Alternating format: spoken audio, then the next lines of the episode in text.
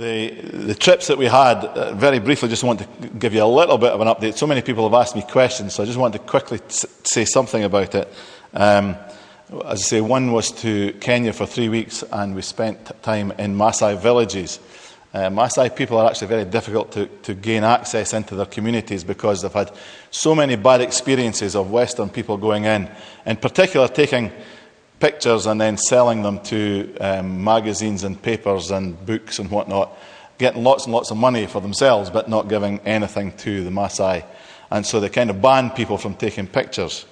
And I've been telling people the story of the pastor that we were working with who um, had a, a visitor with him, and uh, he jumped out of the car at one point. The pastor pulled in to buy something from one of the stalls, and the visitor, the tourist, jumped out and started to take photographs of the Maasai at the other side of the road. Um, and when the pastor turned round, this guy was totally surrounded by Maasai warriors with their spears pointing inwards, and uh, called across to the pastor and said, "Have you got anything you want to say to this guy before we kill him?" And uh, so he had to try and talk them down from that a little bit, and uh, and eventually the guy was let go. But I hope these guys that are coming here won't have that response to any of you if you have a camera with you.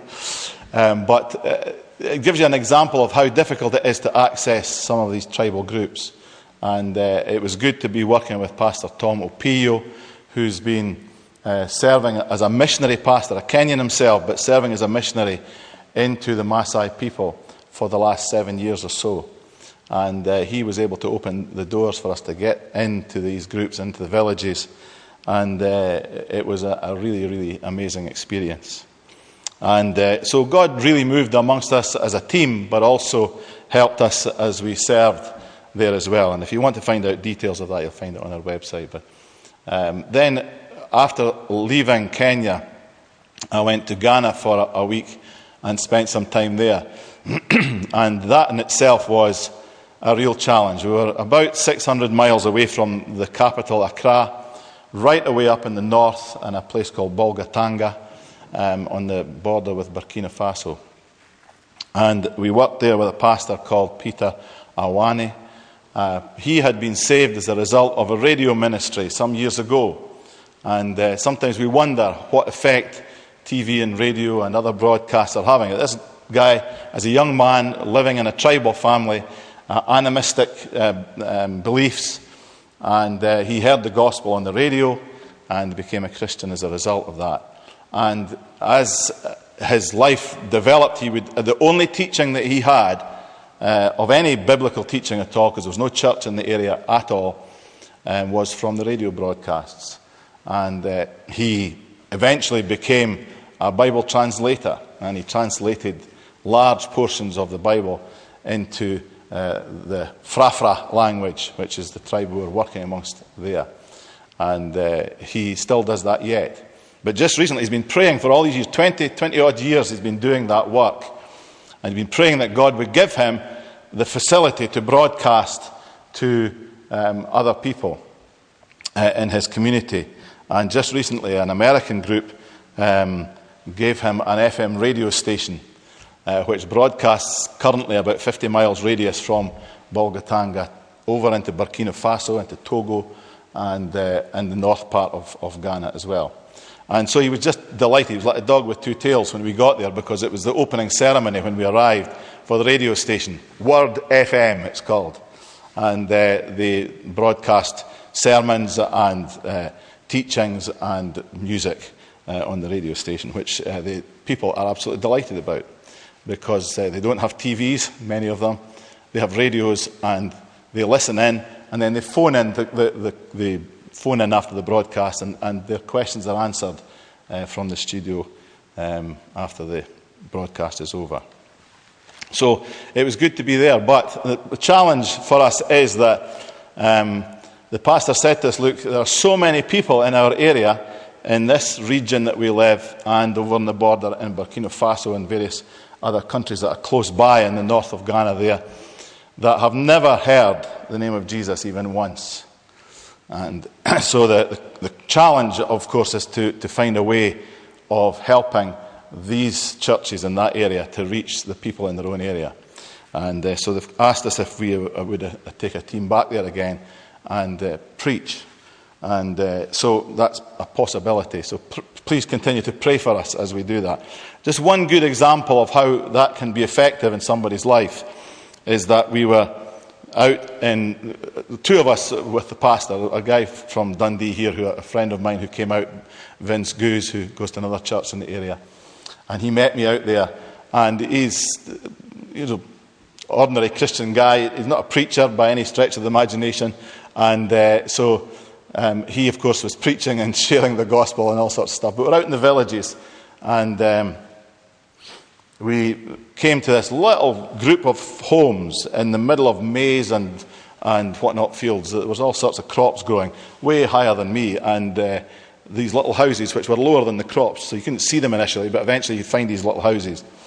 And uh, we got to this group of little homes, and there's a woman there, a young woman with a baby on her back, and... Uh, we said, you know, we've come to share the word of God with you. And she just burst into tears right there and then. Oh, that was quick. Would you like to sign here? I see that hand. And uh, but of course, she, we said, well, why are you crying? She said, well, and she dragged her mother out of the house. And she says, I've been preaching to this woman, my mother, for years. Since I became a Christian, I've been preaching to her, and she's not going to get saved. And uh, she said, so I asked God if he would send somebody else who could preach to her. And so we did. And she got saved and uh, accepted the Lord right there and then. So uh, just examples like that are, are how straightforward it can be uh, sharing God's word with people uh, in these parts of the world. And uh, so if you are interested in that kind of thing at all, then please let me know and, and we can... Uh, talk about it. But the, the Word of God comes to us for a purpose. It comes in order that we can bring our lives into line with what God has for us. And, and the scripture that we've been reading is a good example of that. With a little bit of the background of, of uh, Matthew's Gospel is that it's the key word in the whole book is the word fulfillment. It's, it's really talking about the fulfillment of Jesus. Uh, the, all of the Old Testament prophecies about Jesus are coming to pass during the process of this gospel, and of course the other ones. And of course Matthew, I think, is the only one who talks a little bit about the church as well. The others don't so much talk about the church in the gospels. The, the, the word gospel, of course, means glad tidings or good news. And uh, the other three, as well as this gospel, have lots of information that we need to discover in order that we can live our lives for God. The, the scriptures here, and Matthew in particular, has contained within it the whole counsel of God regarding our salvation and the salvation promise for the whole earth. Um, and the, the gospels are a sort of culmination of that promise, and it all begins to sort of pour out during the process of reading the Gospels, and Matthew is a great example of that. Acts twenty, verse twenty-seven, Paul tells us that he did not hold back on the preaching of the whole counsel of God. And that's some of the problems that we face in the church in our modern day, is that the whole counsel of God is not preached. And the whole counsel of God is laid to one side. And we may get parts of it, um, but if there's any part remains, it often is quite weakly put down. And we need to preach God's word in its entirety in order that people might be able to live godly lives before the Lord. Paul also tells us in Romans chapter one, verse sixteen, that the gospel is the power of God. And so it's not only the whole counsel of God, but it's the power of God. And so when we preach the gospel, something takes place. God's power is released. It's the power of God unto salvation to all those who believe. And so that connection between the word being preached and the, the person believing God's word to them, then something revolutionary takes place. Lives are changed. And of course we can believe what God has to say because of Jesus, the one who is unchanging, Uh, who brings his word to us. Matthew Henry puts it like this, um, as he describes the, the process of, of salvation. Unless we consent to him, that's Jesus, as our Lord, then we cannot expect to benefit from him as Saviour. In other words, we need to make Jesus Lord of our lives as in order that he can become our Saviour. And many, there's a debate about what comes first. Is Jesus Saviour before he's Lord, or is he Lord before he's Saviour? Well, I'm not going to go into that debate, but what I'm going to say is he's both. Obviously, in equal measure, he is both Lord and Saviour of our lives. But he has to be Lord in order that we can benefit from the Saviour that he is.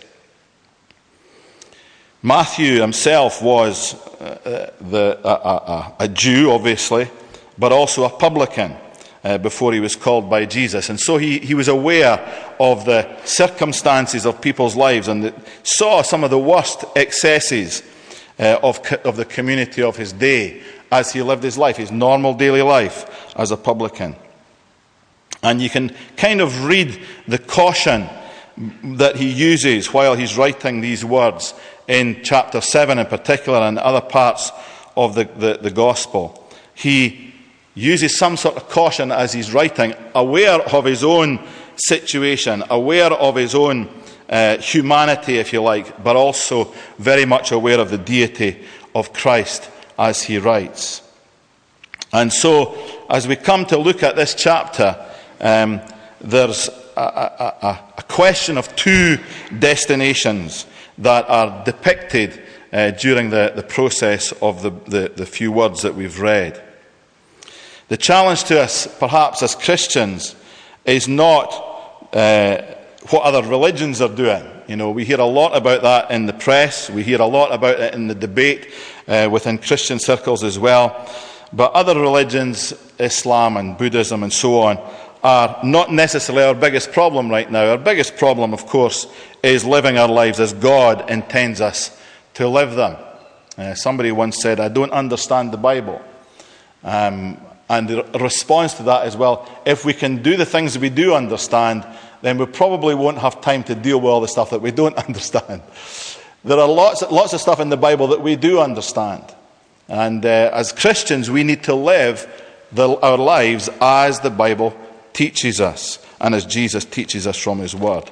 And so we need to live it not as a sort of um, as a as a Buddhist might, looking for nirvana, um, a sort of perpetual peace or liberation or whatever. Uh, it sounds pretty good, but in actual fact uh, there's a deception there because it's human-made, it's man-made in its uh, its structure. We as, as Christians have been presented with a start point and a destination, a finish point. And both are in the same place, if you like, in some ways.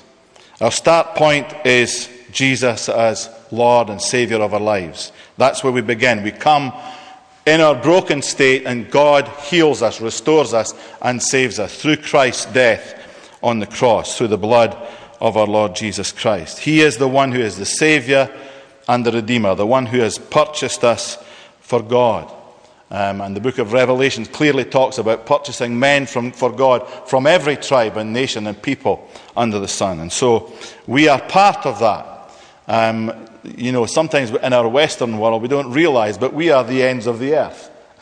We are it. Um, the gospel has reached us, but there are some parts of the world the gospel hasn't reached. And we need to take that into consideration. So he is the Redeemer of our lost souls. And he is also the conclusion point, the end point of our life, to be with Christ in glory in heaven. So God takes us through this scripture. He takes us through the issues of our lives. He takes us through the purpose that is planned for us. And very often we find ourselves struggling with situations. And the, the, the key to, to understanding the difference between the walk with God that we have and other things is that God takes us through the problems that we face. He takes us through them. Um, he doesn't take us out of them. Sometimes we, we want to have some sort of anesthetic, if you like, to get us through the issues and the problems that we face. But uh, and there are those religions and philosophies of our day um, that might want to give us that. Um, but uh, we need to understand that God takes us through the situation. So he has a he gives us a start point and he gives us a finish point in Christ, where he takes us through our lives, takes us through the difficulties, takes us through the situations that we face um, every day on a daily basis. Matthew chapter seven, um, starting off in, in verse one through to about verse six, it talks about judging. In fact, it says, "Do not judge, or you too will be judged." And it's a key situation that, that brings it brings up to us here, that we are commanded not to judge others. Yes, we can judge ourselves, and that's an important thing for us to do, that we judge our own actions. We try to judge our own motives. None of us have pure motives. Um, in fact, it's uh, uh, you know all sorts of issues come around us, but our motives can be impure as we respond to them. Even as we come before God, our motives can be impure. So we're not pure. So to judge someone else in that condition is a difficult thing for us to do, problematic thing for us to do. So we're called here not to judge somebody else. That's God's job. That's his responsibility. He has that job to do. What he does say is, though, if we do try to judge somebody else, then we're going to be in problems. There is a place for judgment, but there is a problem that comes along. And it tells us here in verse three that we have a problem of seeing. "Why do you look at the speck of sawdust in your brother's eye and pay no attention to the plank in your own eye?"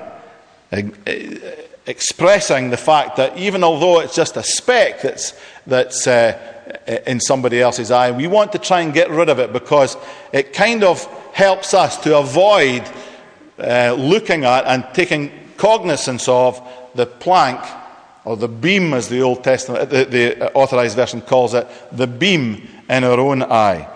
It can be so much in the way. And so judgment Uh, is a problematic thing.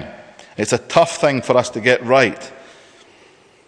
In this chapter, Jesus tells us not to, t- to consider the speck in the other person's eye, and, uh, and somehow identifies here degrees of sin. Now, if someone has a speck and someone has a plank or a beam, it would suggest that one person's sin is smaller than the other.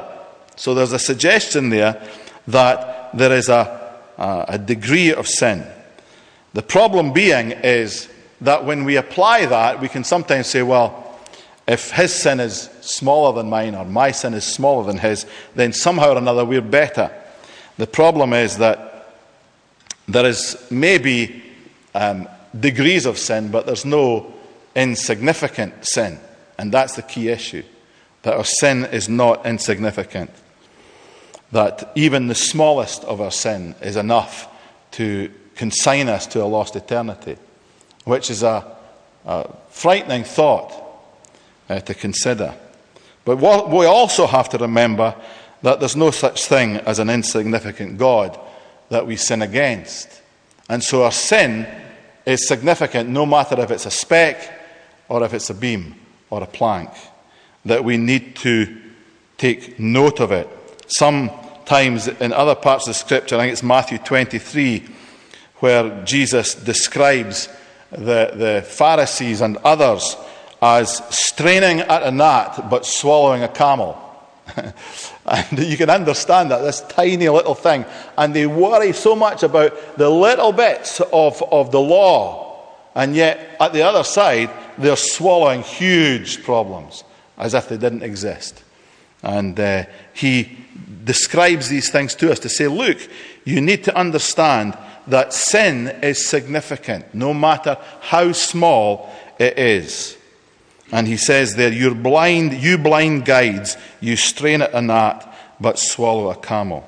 Maybe they were blind because they had planks in their own eyes. Who knows? But we tend to justify our own sins and exaggerate the sins of others. I don't know if you've ever done that. I tend to uh, do that kind of thing. I'll put my hands up to it. I tend to justify the kind of things that I might do wrong and say, well, it's not so bad. I've been a Christian for a very long time. And I find a, a way of trying to justify and make my sin look less significant. But we see other people's sin and we immediately exaggerate that, because if we can exaggerate their sin, then our sin looks smaller. And so we're trying to pick this speck out of somebody's eye and say, you've got a very big speck in your eye. What about that plank in your eye? It's a very small plank I've got in my eye. And we tend to try and balance out or um, eradicate um, our sin, in other words, uh, before God. But God sees the specks and the planks in their proper perspective. He sees sin as it is. And you'll find as you read through this chapter, as I've read through it, and as you read through it again, you'll find that there are plain words spoken. And God speaks plainly about sin. Um, very often we find ourselves, um, as I say, justifying and, and, and trying to put it in a place where it's not as bad as it might, uh, tr- trying to make it look as not as bad as it is. Uh, and but God speaks plainly about sin and uh, does not try to wash it out of the way uh, so that we can feel better.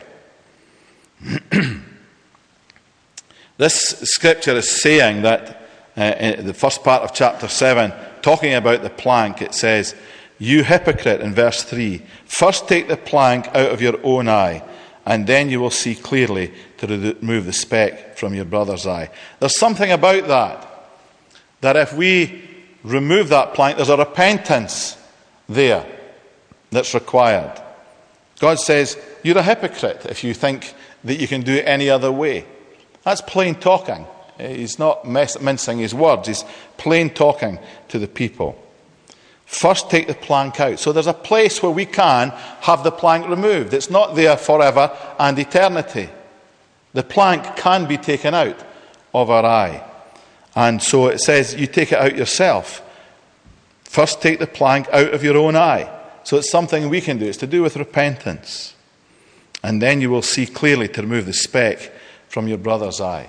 And so he's saying, well, if you do deal with the situation and the issues regarding your own life, then there is a place for you to go and help and serve others, but not to judge.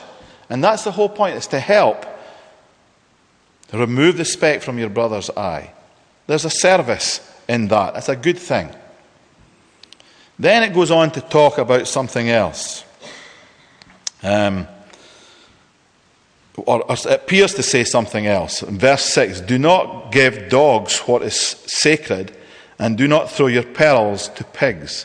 If you do, they may trample them under their feet and then turn and tear you to pieces.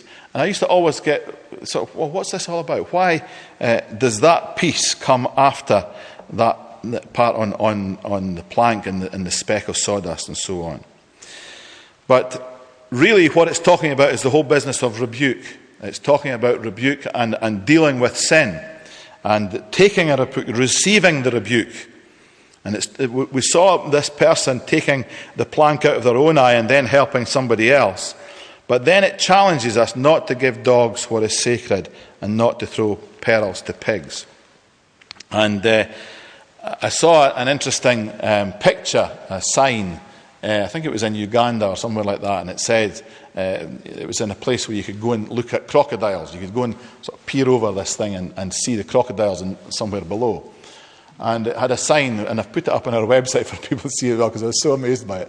It said, uh, those who throw stones at the crocodiles will be asked to retrieve them.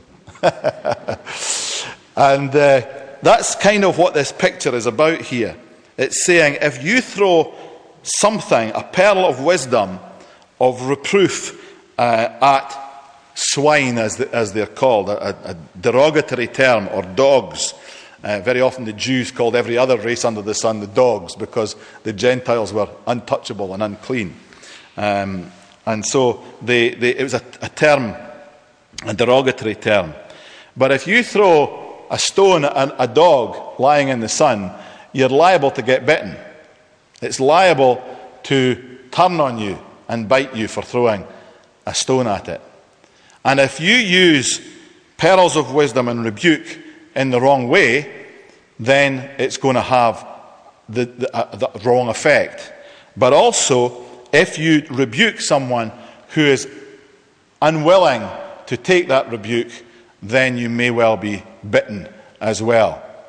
Uh, if you challenge somebody because something, I remember years and years and years ago in the street where we live, um, I was in the house, Mary and I were in the house, and our kids were just small, and we heard this screaming coming from the street. and uh, I ran out to the street wondering what on earth. It sounded like somebody was being murdered. It was so dreadful. And um, I saw this man dragging a woman up the street by the hair, shouting at her, and she was screaming. And I said, "Hey, what are you doing?" And he let her go, and the two of them got up and turned on me. "What has it got to do with you?" she said. Um, okay. That's the kind of thing we're talking about here. People who will not receive a rebuke are, are referred to here as dogs or swine. They're unable to receive a challenge. And so the, the key issue is that we need to be able to receive a challenge. Godly counsel is a holy thing.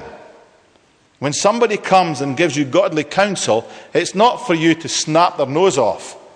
It's for you to receive it and hear what God is saying to you as a result of that. And that's a very difficult thing for us to do. In our Western culture, where we're very individual and we sort of try to find ourselves and we, we live for ourselves all the time, it's very difficult for us to do. We don't like to be reproved or corrected, and we don't want to receive uh, that kind of challenge into our lives, because who do you think you are?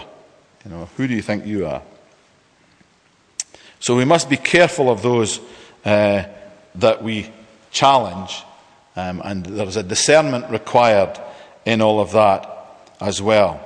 But also, we need to be careful the other way, because there will be people who come through that door uh, from time to time, maybe more busily in the future than we can imagine right now.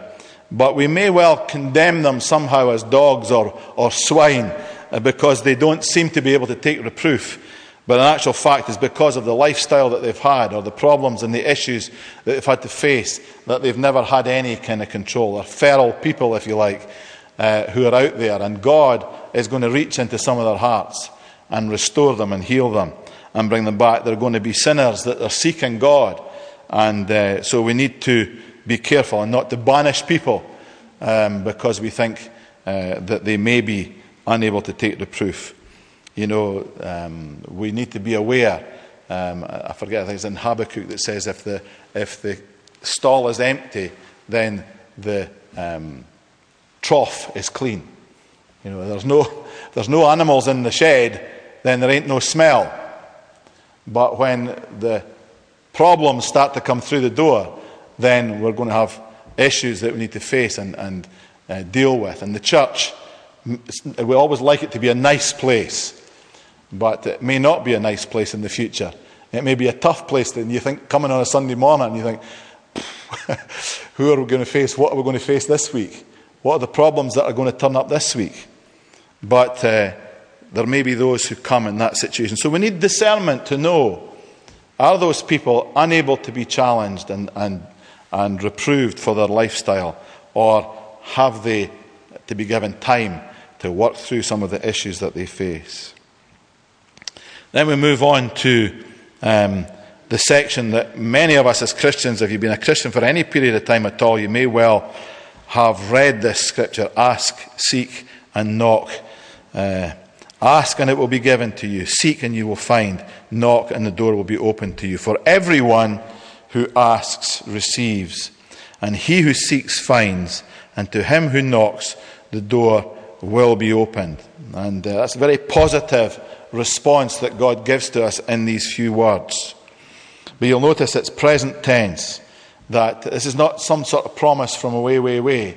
It's a, it's a current promise that God gives us, that if we ask, and uh, years ago we used to sing a song, ask and keep on asking and it will be given to you. That's what that word means, the ask part of it. It's a continual, perpetual asking. Um, it's the seeking, it's continually seeking, continually knocking, persistently knocking at the door and asking God.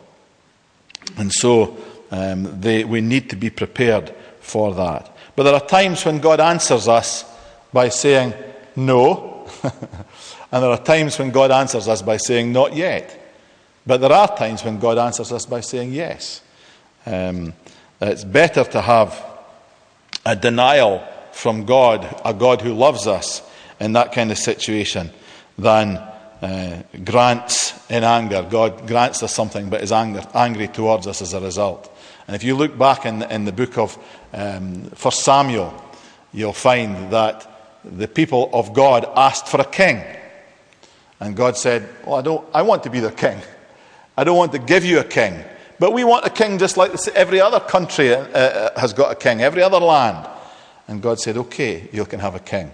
But you can imagine the, the reflection that that will bring, the anger of God that can come as a result. So we need to ask, but we need to be aware that God has the right to give us any answer he likes, and uh, can tell us to wait, or he can tell us, I'm sorry, but that's not good for you right now. I'm not going to give that to you, just as we might with a child. And then it goes on to talk about giving bread, uh, giving a stone to a child who asks for bread. And he's he's challenging the people. He's saying, look, you know, you, you guys, although you are wicked, you still know how to give good gifts to your children. And it's like it's an inbuilt thing in um, our own um, makeup as parents. If you're a parent, you want to give something good to your children. There's something weird about that. What is going on here? You don't sort of um, want to destroy them. You don't want to give them something that's going to affect them badly, like a, a snake instead of, of, of an egg, or a scorpion instead of an egg. You wouldn't do that to your children. And God is saying, look, you guys, even though you're evil, you understand that simple principle. So understand God towards you, that he wants to give good things to you. Know how to, you know how to give good gifts to your children. How much more will your Father in heaven give good gifts to those who ask him? Then there's another strange verse that's linked in here. So in everything you do to others, so, so in everything, do to others what you would have them do to you. For this sums up the law and the prophets. And so that whole thread is coming through, that there is something about dealing with other people's situations, about judgment, about dealing with the speck in somebody's eye, about giving gifts to your children. It's all saying, look, you know, there's a, there's a balance to be found. There is something that God is, is saying to us here. In everything, do to others what you would have them do to you. And if you would like it, then it's highly likely they would like it. And I'm not talking about tuna sandwiches when I say that. And so, it's so important that we take hold of these principles. Now, time is moving on, so I'm going to quickly rush through the other parts of this uh, chapter, which are important. We noted right at the start that there were two destinations, two destinies uh, identified in this chapter. And it talks right at the beginning of verse thirteen, "Enter through the narrow gate, for wide is the gate and broad is the road that leads to destruction. And many enter through it, but small is the gate and narrow is the road that leads to life, and only a few find it." And so we need God's direction. We need God to show us. Um, so our, our Western culture has so much rejected God and has discovered the wide road, because that's all there is. There's billboards everywhere saying, "This way, for a great life, come this way. We'll sell you what you need to be to, to succeed in life and to have a wonderful life." And these big billboards with neon lights are pointing to the wide gate and the wide road. But God says there is another road. It's a narrow gate. It's a narrow road. Uh, and it's easier to find the wide road. It's difficult to find this narrow road. It's difficult to negotiate. But this road, you must be totally mad if you want to go on it. Because this road requires that we give away our lives. This road requires that we ha- are become living sacrifices uh, for God. This road requires the fellowship of Jesus' sufferings. We must be totally mad if we go that road. But he said there are few who find it, few who understand that this road is about living for God and achieving Christ at the end. It's a, that, that achieving, that end point that he's called us to. So there are two gates, there are two roads. By definition, there has to be two destinations or two destinies. There's a scripture in the Old Testament, I'm trying to remember where it is, but it talks about piercing of the ear of the servant. And we used to sing a song years ago, a chorus that said, "Pierce my ear, O Lord my God." Um, and it talked about never being a free man again. And the, the, the whole purpose of it was uh, living for God and serving God with the rest of your life, with the whole of your life. And uh, very often it's a challenge that God calls us to with regard to the road. And the broad road, we have all sorts of places that we can stop, we can look, we can choose. Well, I'll have a bit of this and I'll have a bit of that. But with God's road, the narrow road that he's called us to take, there's very little room for uh, deviation. It's a straight road. It's a narrow road. And he's called us to walk it uh, with him. And it's tough. It's, it calls for us to be determined to serve and to live for God. There's a lot more I could say on these too, but I'll, I'll move on because of time. But it says in verse fifteen that there are two animals that we find here as well. Two animals. Um, and it says, "Watch out for false prophets," in verse fifteen. "They come to you in sheep's clothing, but inwardly they are ferocious wolves. By their fruit you will recognize them." And it goes on to talk about fruit. But there you have a situation where, again, discernment is required as we go in God's way. We need to be discerning about what is going on round about us. Watch out for false prophets. In actual fact, what they're talking about there are false teachers. There are prophets who proclaim the future. But there are prophets or teachers of, of the Word of God who tell us clearly what our duty is before God. So we're not talking about people declaring the future necessarily. We're talking about people who teach us the way to live our lives before God. That's what this is talking about here. "They come to you in sheep's clothing." Now, I was brought up among sheep as a young man. I was, my father was a shepherd, and so um, every day I was tripping over sheep everywhere I went. Um, and so... It wasn't difficult for me to identify a sheep. But what it's saying is here that there is a deception that will come upon God's people even that makes it difficult for us to identify these problem cases. Now, you know, we see all sort of cartoon figures appearing, perhaps when we see, uh, think about this, um, and this situation with uh, sheep with wool, uh, wolves with sheep's clothing on, should I say. But this is a situation that is, is serious as far as the church is concerned.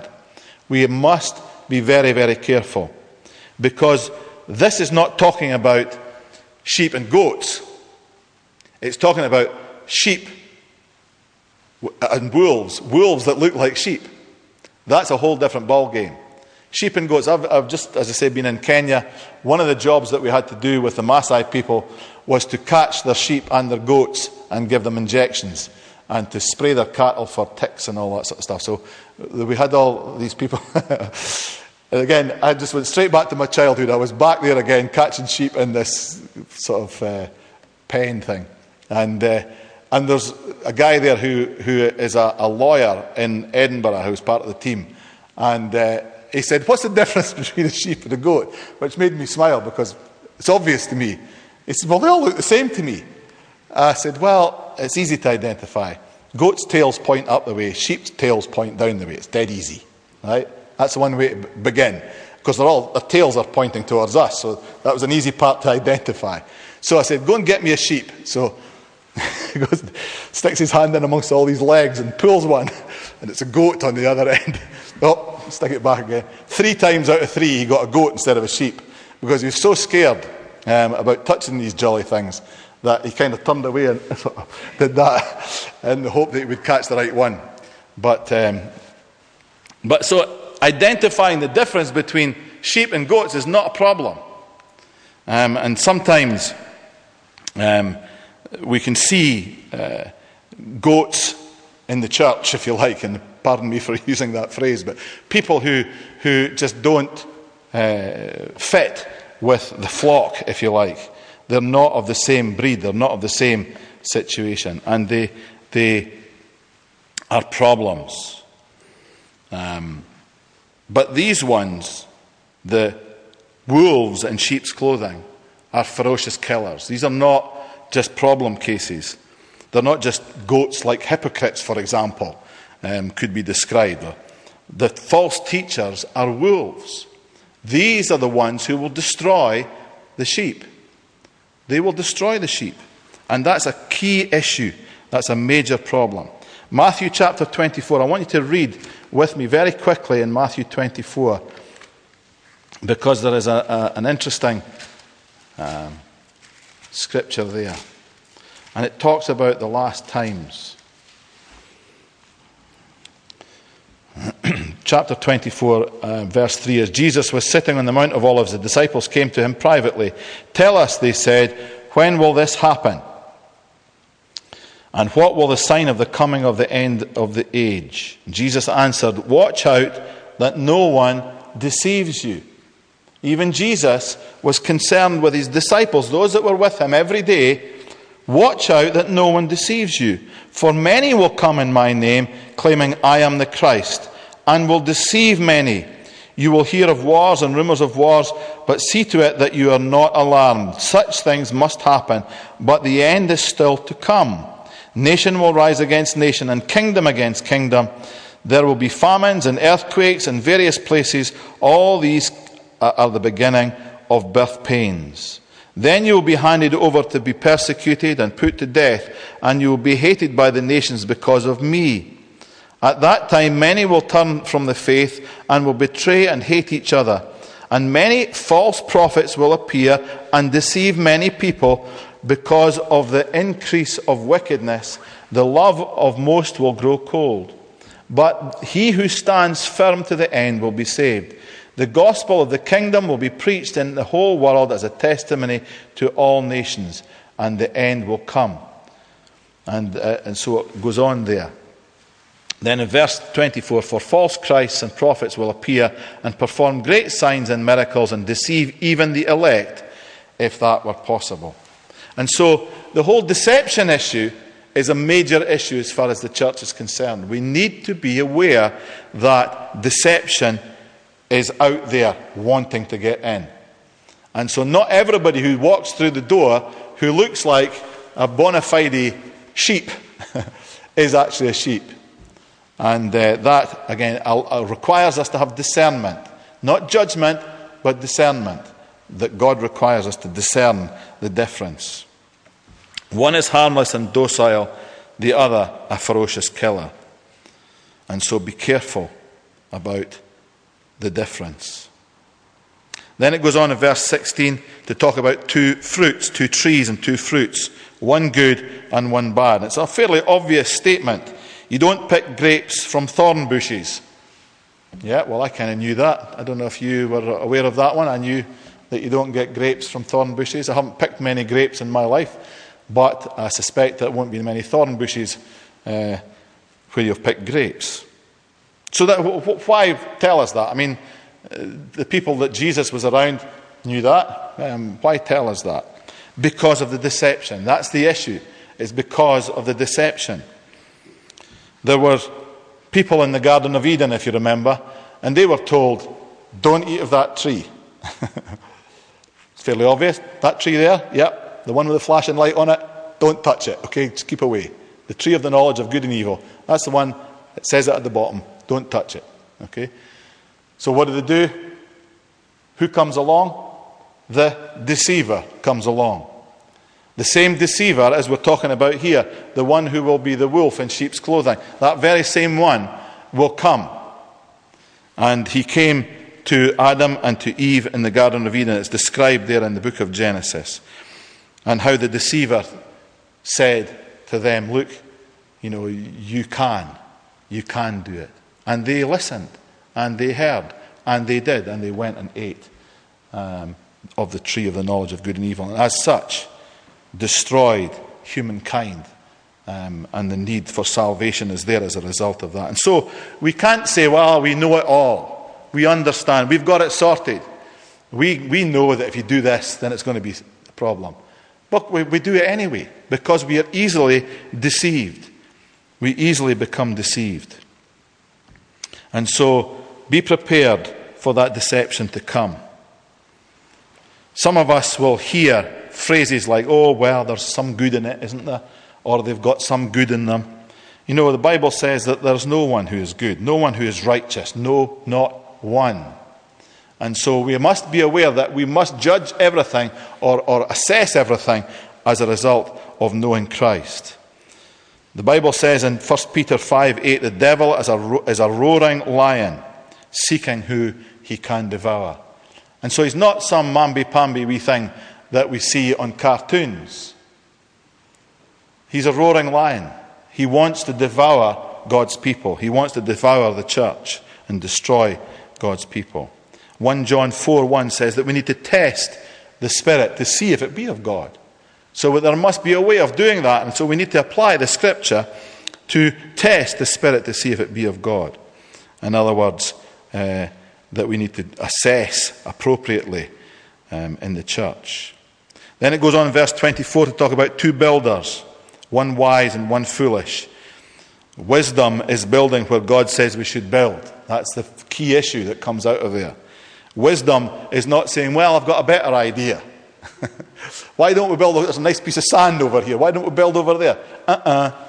The Bible says that we need to build on Christ. He is the rock. He is the rock.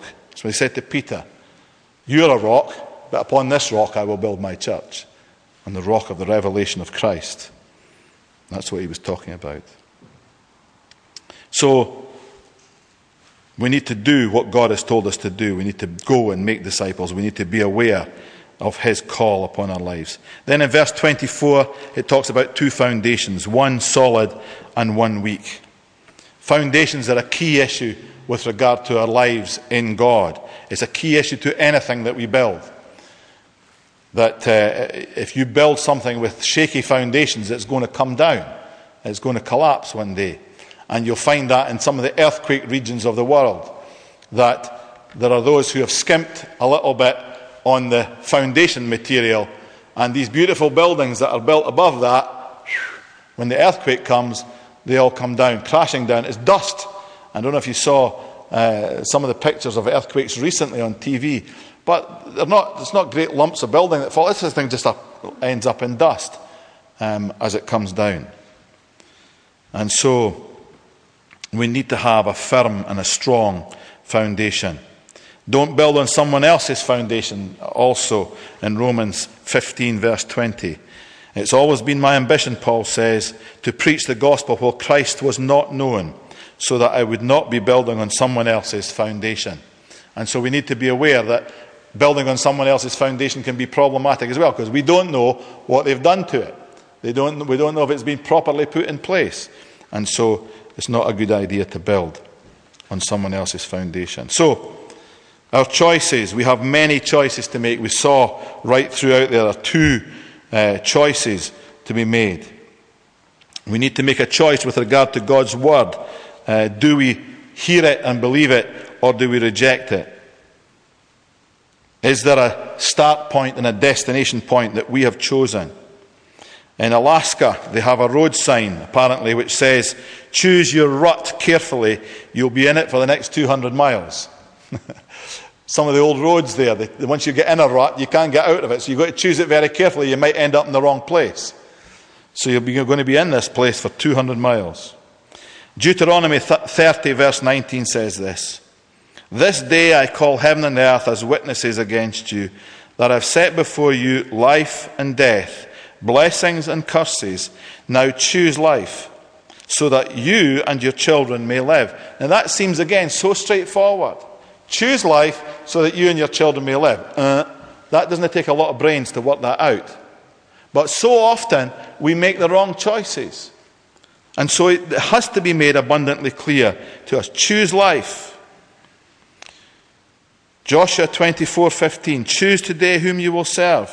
Then he goes on to say, as for me and my house, we will serve the Lord. There's a choice to be made. If you choose life, you will live. We sang it earlier on, uh, death is dead or something. I forget the, the actual line that was in one of the songs that we sung. Um, but death is dead.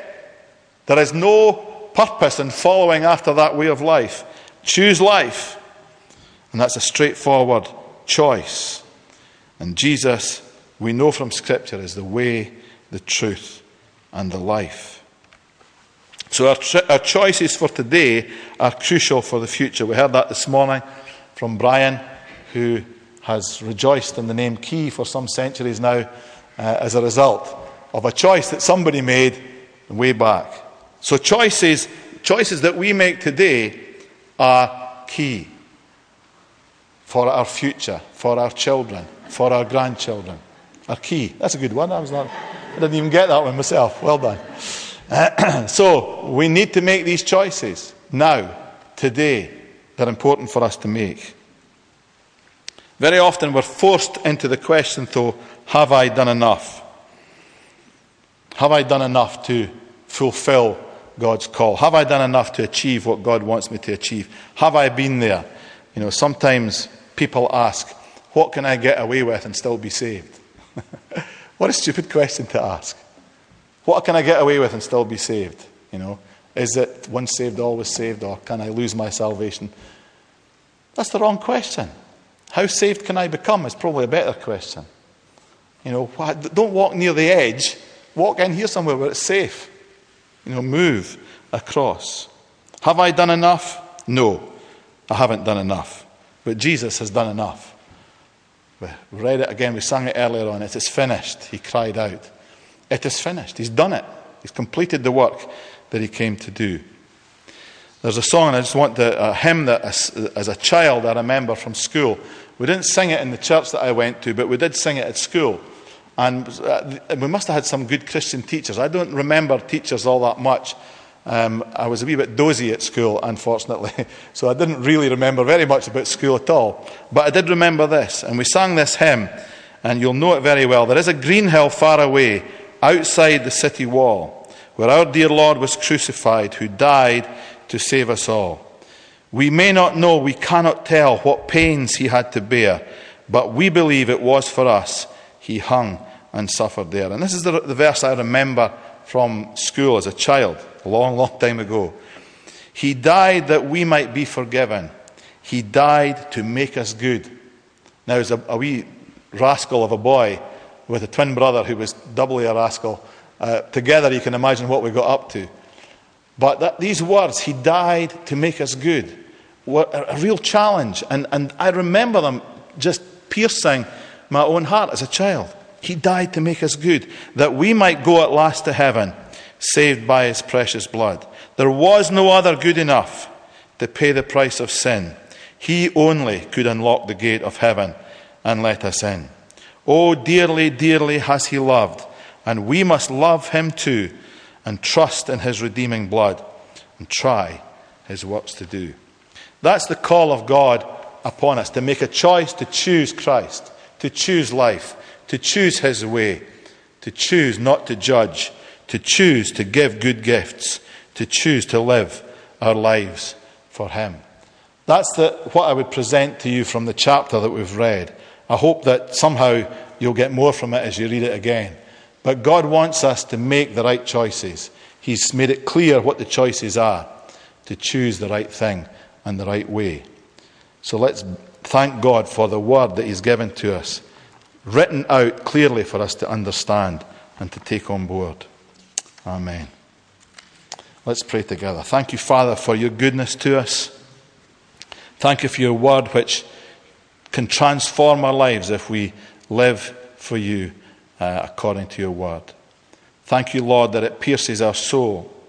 Thank you, Lord, that it leaves none of us um, lost, but gives us a way and a direction and a destiny. Thank you, Lord, that we can make decisions today that will affect the future for ourselves and for our children, our children's children. Thank you, Lord, that you've called us to serve you and live for you. Let us be, as was quoted from the scripture, as for me and my house, we will serve the Lord. Amen.